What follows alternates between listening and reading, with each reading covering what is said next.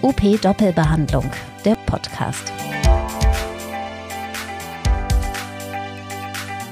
Schulbasierte Ergotherapie bedeutet, dass innerhalb der Schulen Ergotherapie für Schülerinnen und Schüler angeboten wird. Also Therapie im unmittelbaren Lebens- und Lernalltag der Kinder. Die Ergotherapeutinnen Lena Eck und Sina Kunz aus Rheinland-Pfalz haben genau das mit bzw. an einer Grundschule gemacht. Wir haben schon einmal vor dem Projekt Start darüber berichtet. In dieser Folge von UP Doppelbehandlung erzählen die beiden jetzt, wie es war.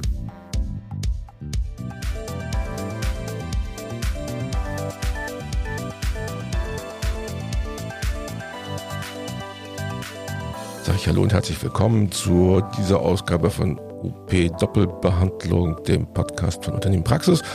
Und heute habe ich zwei sehr nette Damen zu Gast, nämlich Lena und Sina aus Rhein-Zabern in Rheinland-Pfalz. Stelle ich gleich vor. Und was heute mal anders ist, ist, wir haben mit Lena schon mal gesprochen, vor ein paar Wochen.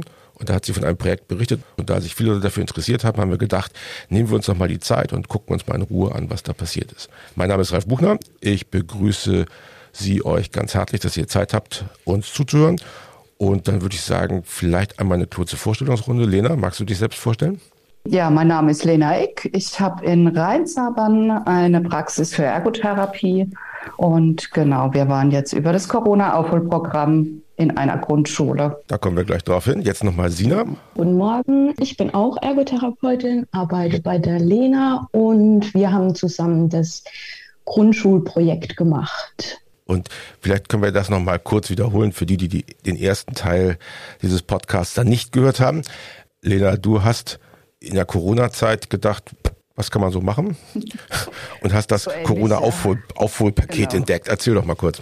Genau, also wir haben äh, in der Kooperation mit einer Grundschule, mit der Schulsozialarbeiterin über das Corona-Aufholprogramm waren wir acht Wochen in einer Grundschule in den ersten Klassen und haben uns da so ein bisschen angeguckt, wo ist denn Bedarf, haben die Lehrer und die Schüler unterstützt. Wir waren zu dritt dort, also die Sina und ich und unsere Studentin war noch dabei, die war gerade zu der Zeit in unserer Praxis, hat ganz gut gepasst. Und wir haben vorab viele Fragebögen an die Lehrer ausgeteilt. Dann haben wir das eingeteilt in verschiedene Gruppen. Wir hatten eine Gruppe für Handlungsplanung, Aufmerksamkeit und Konzentration und eine Gruppe für Graphomotorik, Feinmotorik. Okay, halt, bevor du jetzt in die Details einsteigst, nochmal die Motivation. Also warum bist du da überhaupt reingegangen? Also wie kommt man als Ergotherapeutin, die eine ambulante Praxis hat und eigentlich Rezepte abarbeiten will, damit sie mhm. Gehälter zahlen kann und laufende Miete und so weiter, wie kommt man auf die Idee, in, in, in so ein mhm. Corona-Aufholprojekt zu investieren? Also was war deine Intention und was waren deine Erwartungen an das Projekt? Also die Intention war einfach, dass wir auch hier in der Praxis gesehen haben, dass diese zwei Jahre Corona sehr viele, sagen wir mal, Kollateralschäden hinterlassen hat, äh, was auch die Grundschule gemerkt hat. Und die haben sich dann auf die Suche begeben nach Personen, die sie da unterstützen, nach Projekten. Was können wir denn den Kindern Gutes tun? Und da sind wir dann so mit ins Boot gekommen. Also, weil mein, mein Sohn geht selbst auf diese Grundschule. Deswegen war der Kontakt dann recht schnell auch gegeben. Und die haben dann einfach gesucht, wer könnte denn was anbieten. Und in Zusammenarbeit mit der Schulsozialarbeiterin kam dann dieses Projekt am Ende bei raus. Und da haben wir uns ja drüber unterhalten vor einigen Wochen. Und mhm. ich glaube, da warst du ganz überrascht von der Reaktion. Du hast, glaube ich, aus ganz Deutschland Anfragen gekriegt, was du dann ja. da machst und wie du es umsetzen kannst. Was wollten die Leute von dir wissen? Also haben die die gleichen Probleme gesehen wie du oder was war das Thema?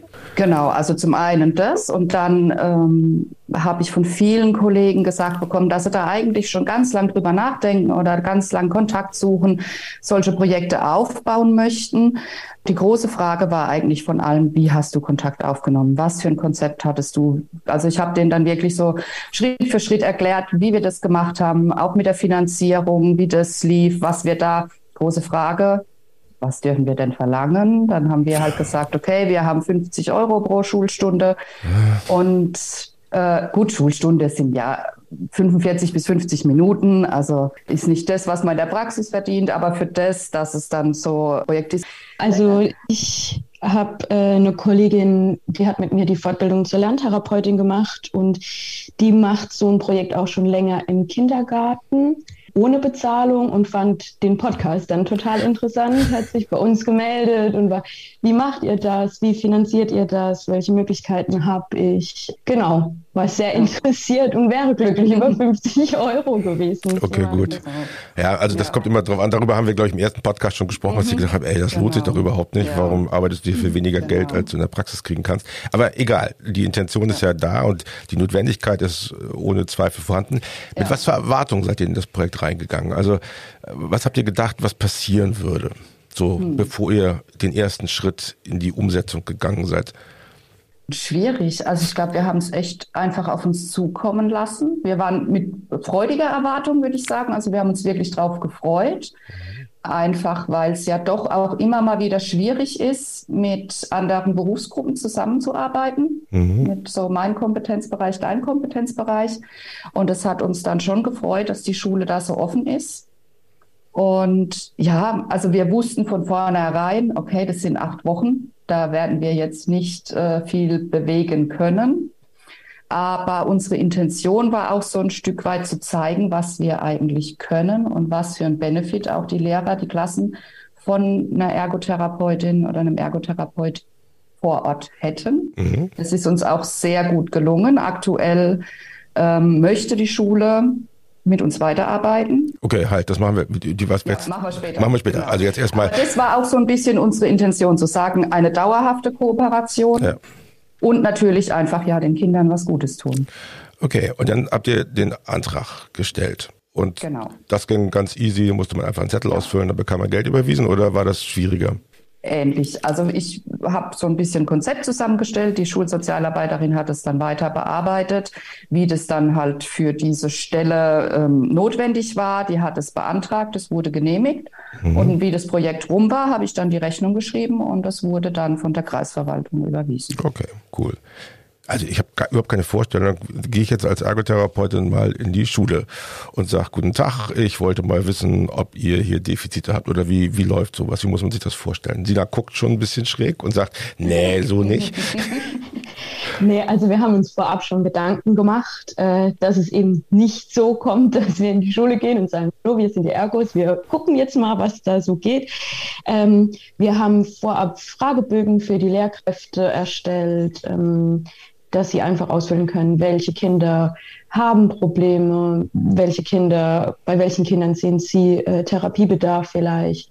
Und anhand von den Fragebögen haben wir dann ähm, die Gruppen eben Konzentration, Aufmerksamkeit, Handlungsplanung und eine Feinmotorikgruppe zusammengestellt haben die Lehrer das auch genutzt? Also ja. Wie war die, wie war der, haben die Lehrer das als Unterstützung empfunden oder als Einmischung in pädagogische Kompetenzfelder? Nee, die Lehrer waren äh, sehr dankbar um die Fragebögen, äh, konnten auch Defizite relativ gut und genau benennen. Äh, dafür waren wir sehr dankbar, weil wir dann die Gruppen eben gut organisieren konnten. Ja, nee, und es war eben nicht so, dass mein Kompetenz, dein Kompetenzbereich, was die Lena eben sagte, sondern die Lehrer äh, waren sehr dankbar, zum Teil verzweifelt und einfach froh, dass jemand nochmal mit einem anderen Blick kommt und ein Austausch stattfinden kann. Mhm. Die Lehrer haben sozusagen eure anamnestische Arbeit gemacht. Die haben Kreuzen gemacht, sagen okay, wir mal so. Okay. Wir haben das recht, äh, also recht deutlich die Fragebögen gemacht, genau. Mhm. Und eine Stunde waren wir dann jeweils noch in den ersten Klassen. Also wir haben dann auch noch eine Stunde mit der ganzen Klasse und der Klassenlehrerin gemacht. Und das war auch so das Feedback, äh, von den Lehrern, dass sie da wirklich das meiste mitgenommen haben. Da haben wir wirklich die Kinder auch mal, da haben wir verschiedene Griffverdickungen, andere Hilfsmittel wie Wackelkissen, Gewichtsdecken.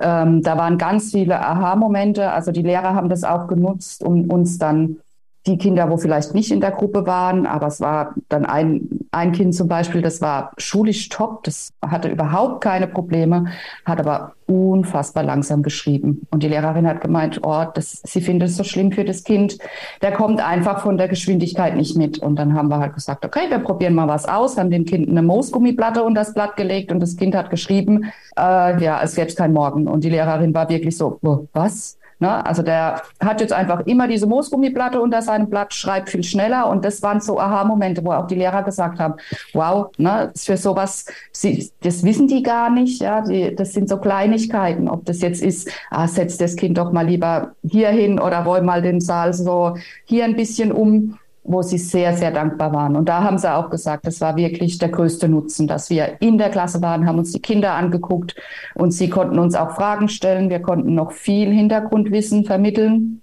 wo den Lehrern einfach in der Ausbildung nicht beigebracht wird. Mhm. Ähm, genau, also das war wirklich für das, also für die Gruppen war die Zeit einfach zu kurz. Da waren acht Wochen einfach zu wenig. Okay, jetzt also ihr seid, ihr habt den Fragebogen rausgegeben, dann habt ihr die mhm. eine Stunde in der Klasse gemacht und dann seid ihr in die Gruppenarbeit gegangen. Ja.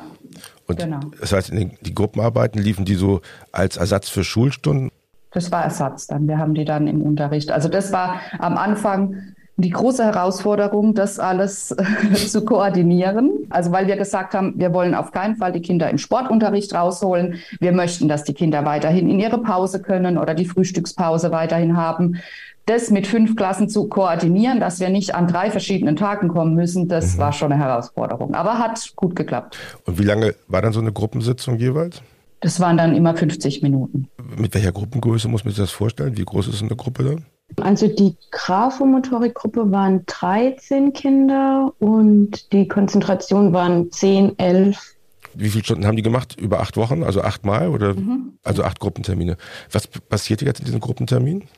Uns war jetzt bei der Konzentrationsgruppe zum Beispiel mhm. wichtig, dass Konzentration über mehrere Kanäle läuft, äh, dass wir das als Ergotherapeuten auch ein bisschen vermitteln können, dass es eben nicht nur Konzentration ist, wir setzen uns an den Tisch und machen eine Aufgabe, sondern dass es auch viel Konzentration erfordert für grobmotorische Aufgaben. Ähm, haben da einfach versucht, Alternativprogramm zum Schulprogramm zu zeigen mhm. und die Kinder in dem Bereich, was sie gut können, einfach schon zu bestärken und ihnen viel Positives mitzugeben, dass sie das dann im Schulalltag in der, im Unterricht umsetzen können. Mhm.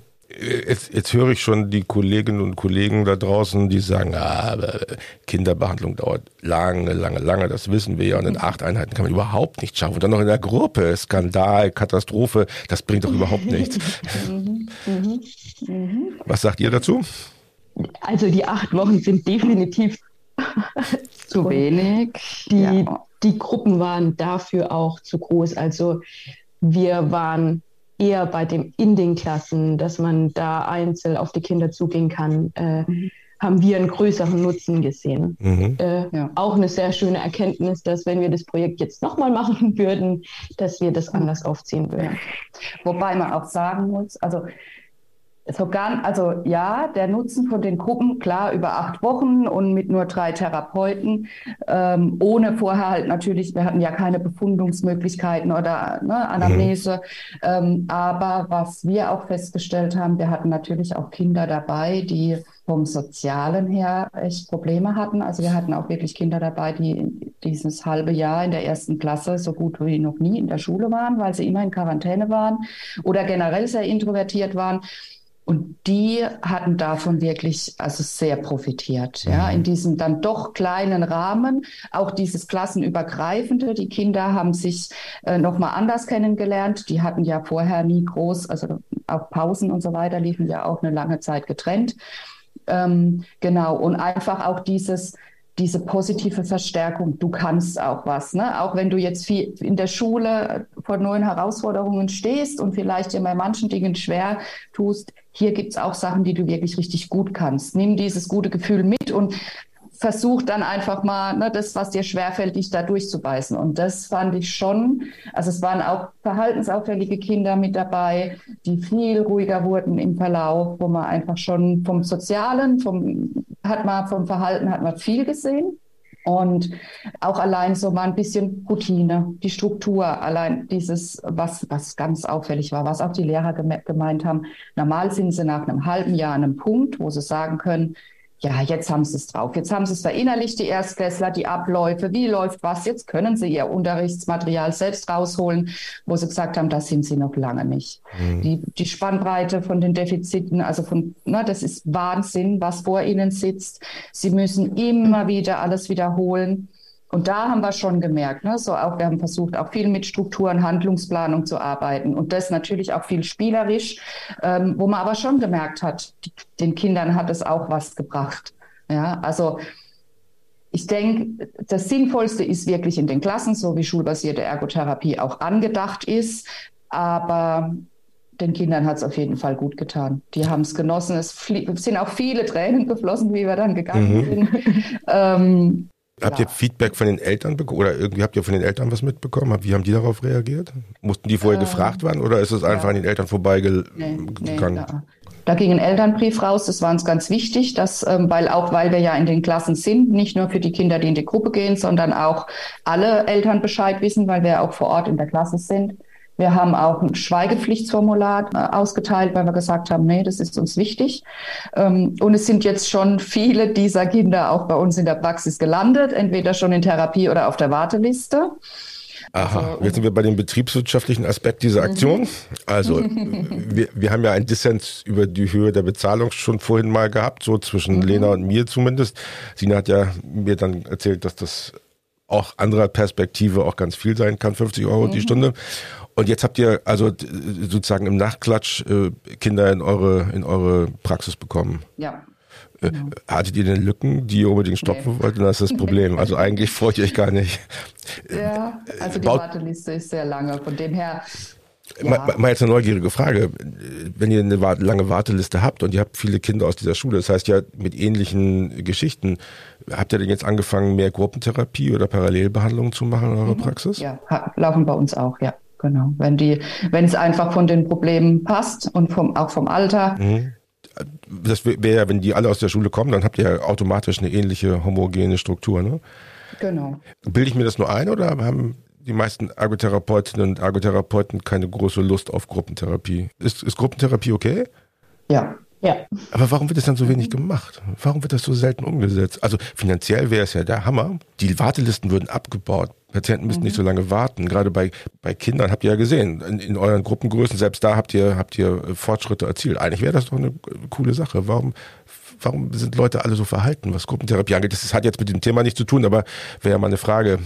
Gute Frage. Also wir machen es eigentlich gerne. Okay. wir machen es mhm. eigentlich auch relativ oft, weil wir einfach auch sagen, ähm, es ist viel näher am Alltag, gerade mhm. bei Kindern, wo Konzentration, Aufmerksamkeitsprobleme haben. Gerade auch vom Sozialverhalten, was ja immer mehr kommt. Mhm. Also wir nutzen das in unserer Praxis schon sehr. Also klar ist es bei einem Kind mit einer Dyskalkulie macht es keinen Sinn, eine Gruppe zu machen, mhm. ja, aber wir haben schon viele ähm, Kinder, wo wir Gruppe oder Parallelbehandlung machen oder auch mal die letzten zehn Minuten mit einem Therapeuten sich zusammen mit einem anderen Kind mhm. ein Spiel zusammenspielt. Also wir nutzen das schon. Es ist halt, man muss es ja wollen als Therapeut. Es mhm. ist auch anstrengend. Ne? Ja. Ja. Bildet ihr, macht ihr eure Leute extra fit? Habt ihr einen separaten Ablauf, wie man Gruppentherapie macht? Oder Nee, also es kommt auf die Gruppe an. Okay, genau. Kein, kein Rezept, weil jede Gruppe ja. ist anders, jeder bringt was anderes mit und okay, da muss das, man als Therapeutin einfach flexibel sein. Ja, eigentlich habe ich jetzt ein neues Thema aufgemacht. Entschuldigung, das war jetzt Exkurs. Also das Projekt Alles hat sich insofern finanziell gelohnt, weil ihr, also ihr kriegt Zuwachs, das ist eine gute Marketingaktion. Ihr habt ein Gefühl für die für die Schulsituation bekommen. Jetzt wäre die Frage, hat hat das Projekt Aussicht darauf? Also wollt ihr das fortführen? Denkt ja. ihr, dass das sinnvoll ist? Ja, ja. Ah, Sehr sinnvoll. Von, von, ganz unten raus. Ja. ja. Genau, nee, also wir haben am Schluss auch, also wir haben den, den Lehrern auch nochmal so kurze Feedbackbögen für die Kinder geschrieben, was wir auch empfehlen. Das war, fanden die Lehrer auch ganz toll, dass einfach die Bestätigung, dass sie auch richtig liegen in ihrer Wahrnehmung, was die Kinder betrifft, ähm, beziehungsweise, dass wir dann dem nochmal so ein bisschen einen Namen gegeben haben, dass es so gewusst haben, ah, hier irgendwas ist, aber sie können es nicht definieren. Und haben da auch gesagt, sie fänden es toll, wenn sowas einfach dauerhaft weiterläuft. Und ich mhm. habe mich dann ähm, mit der Schulsozialarbeiterin und dem Direktor von der Grundschule nochmal zusammengesetzt. Und die würden das gerne dauerhaft an ihrer Schule etablieren. Natürlich nicht in dem Umfang, dass man sagt, es ist äh, fünf Tage die Woche eine Ergotherapeutin da. Das ist finanziell einfach noch nicht machbar. So weit sind wir noch nicht in unserem Land. Ähm, aber der hat jetzt einfach in diesem der schreibt so einen Finanzierungsplan fürs nächste Schuljahr, wo alle Sachen drinstehen, die er gerne machen würde.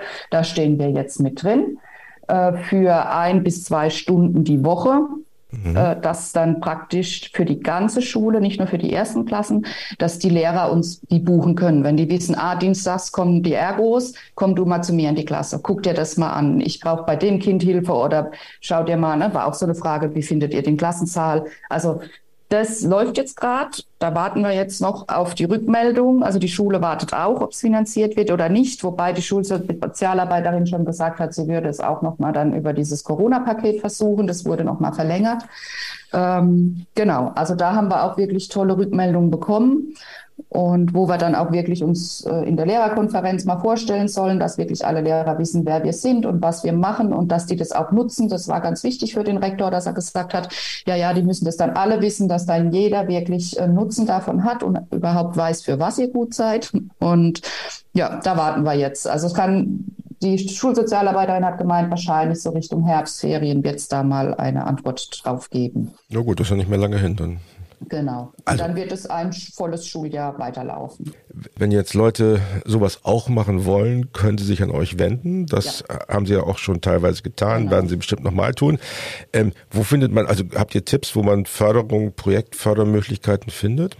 Also ich glaube, am allerbesten macht man das wirklich mit der Institution vor Ort, weil mhm. die da viel besser wissen, was für Gelder gibt's, was hat vielleicht auch die Schule schon an Sachen geplant? Haben die überhaupt noch Luft? Haben die überhaupt wirklich Interesse? Weil es sollte ja schon auch, also wenn da nicht das Interesse oder die offene Hand da ist, wird es auch schwierig ne, mit den Kompetenzbereichen. Mhm. Genau, also da würde ich wirklich direkt in die Institutionen gehen und dort einfach nachfragen, weil die wissen das. Die wissen genau, wo sie die Gelder herkriegen. Die schreiben für jedes Schuljahr einen Finanzierungsplan. Genau, und bei Kindergärten ist es ähnlich. Also bei uns ist es die Kreisverwaltung, wo dann dafür zuständig ist, wo die Gelder dann verteilt. Äh, bei dem Corona-Aufholprogramm eine Kollegin, ähm, ich weiß jetzt gerade gar nicht, war es NRW, irgendein anderes Bundesland, hat es jetzt auch genehmigt mhm. bekommen. Die hat mich angerufen, gefragt, hat es dann umgesetzt, angeschrieben. Toll. Bei der läuft es jetzt auch. Die hat dann sich nochmal gemeldet, weil sie ganz freudig erzählen wollte, dass es auch geklappt hat. Also es ist auch in anderen Bundesländern möglich. Ähm, genau. Und also ja, man muss einfach wirklich ansprechen, hingehen, nachfragen. Ja, ja, ich glaube auch. Man, man, liest ja auch, dass die alle Lehrermangel haben ohne Ende und richtig ja. Probleme haben, mit Lücken zu stopfen. Insofern könnte es halt eine gute Ergänzung oder zumindest Unterstützung von äh, Kolleginnen und Kollegen, die da pädagogisch arbeiten, äh, sein. Und tatsächlich ist, glaube ich, auch, also die Schulen werden ja finanziert von den Kreisen oder Städten in der Regel. Mhm. Und die Lehrer, werden dann vom, vom jeweiligen Bundesland bezahlt. Insofern ist die lokale Ebene sicherlich richtig und da hast du völlig recht. Die Schule weiß in der Regel, wo sie Geld herkriegt oder kein Geld herbekommt und kann dann mhm. zumindest einem, einem den Weg zeigen. Das hört sich doch extrem gut an. Dann kann man eigentlich nur die Daumen drücken, dass das klappt und in den Regelbetrieb übernommen wird. Dann seid ihr sozusagen ein Modellprojekt für ganz Deutschland. Das ist ja ja, ist klar. Es gibt bestimmt, es gibt bestimmt Schulen, wo oh. sowas Ähnliches auch schon läuft. Bestimmt, ja, ja vielleicht meldet sich ja. Vielleicht in anderer Art, äh, äh, dass eher wie, wie diese Projekte, die Gruppen oder vielleicht nachmittags in der Ganztagsbetreuung eher mal stattfindet. Mhm. Ähm, Genau, aber ja, also ich kenne jetzt nichts im Umkreis, wo wirklich so schulbasierte Ergotherapie dann umgesetzt werden dürfte, könnte. Ja, genau. naja, das ist ja das alte Problem, was auch im Heilmittel, in der Heilmittelklinik adressiert wird, diese Trennung zwischen Pädagogik und Therapie. Das ist ja der mhm. eigentlich halt, und der spielt eigentlich nur eine Rolle, weil Pädagogik wird von den Kommunen bezahlt also Lerntherapie und sowas. Mhm. Und äh, medizinische Intervention wird äh, von der GKV bezahlt. Und beide versuchen halt möglichst immer zu beweisen, dass das doch pädagogische Intervention ist, damit man den richtigen Kostenträger findet.